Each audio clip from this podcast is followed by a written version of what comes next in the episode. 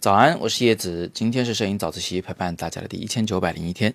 今天想给大家欣赏一组好作品，是我的摄影工作坊的学员涂欢在二零二一年深圳摄影工作坊的过程中完成的。那这组作品呢，就放在了语音下方的视频中啊，依然是大家熟悉的 slide show 啊，配乐幻灯片的形式。我先讲讲这个照片的背景，大家再去看啊，可能会更有感觉。那涂欢同学呢，他在开题的过程中阐述了自己的生活、自己的这个现在的一些感觉啊，一些困境或者是一些他所关注和热爱的事情。作为两个孩子的妈妈，那她当然有很多的心思都是放在孩子上。我当时印象很深的是，他在开题报告的讨论过程中。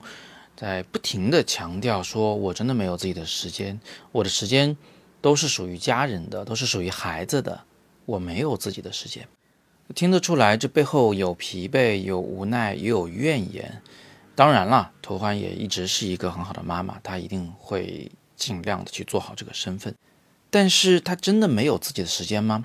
我一次又一次地问她说：“你再想想，你再想想，是不是有你自己的？”那一点点时间，哪怕是坐在马桶上上厕所的时候发呆的那一小会儿，哪怕是吃早餐的时候那一点点安静的时光，是不是你自己的？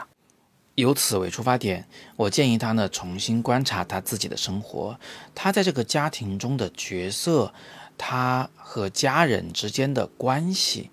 通过这样的第三人称的观察，他能够重新梳理他现在的生活的状态，从而尽早的进入一种更加自洽的，呃，不会有内在张力的一种生活状态中。听到这里，你是不是觉得我们聊的跟摄影没有关系啊？其实恰恰相反，我让涂安同学用摄影为媒介，对自己的生活进行观察。换句话说，他这一组照片是自拍的。自拍的过程就是他对自己和家人的生活进行观察的过程。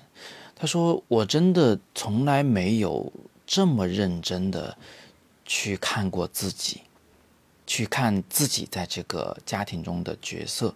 他发现，哦，原来我在生活中还是有自己的时间的，我并不是只属于他们的，我的付出和我的回报同样都很多。”你看是不是很有趣？我们以前会觉得摄影是一种技术，我们老在谈论技法的事情或者是器材的事情，但是到头来我们忘了，它其实是一门艺术。而艺术最大的一个作用，其实就是启发我们：我们是谁？我们在哪儿？我们在干什么？我们要到哪儿去？它是探寻思想的工具，它是表达思想的工具。也是因此呢，我一直相信摄影是有疗愈作用的。这一点呢，相信所有参加过我的工作坊的同学都深有体会。我教他们创作艺术，但是到头来他们的收获却远远不只是艺术，这才是我的摄影工作坊的最大价值。所以各位同学别忘了，五一我在北京将举办摄影工作坊，具体时间呢就是五月的二三四号，三天时间，有机会欢迎来参加。我来辅导你完成一组摄影的创作，这可能是你最接近艺术创作的一次。这里小小提醒一下，在我的工作坊里，并不对您现在的摄影水平有任何要求，零基础、入门还是高手，到我这儿都一样，咱们都能拍出有深度的、有价值的摄影作品。好，更多的课程详情，大家戳今天第二条图文链接，或者是扫描语音下方的那个海报里的二维码。就可以了。今天是摄影早自习陪伴大家的第一千九百零一天，我是叶子，每天早上六点半，微信公众号“摄影早自习”，不见不散。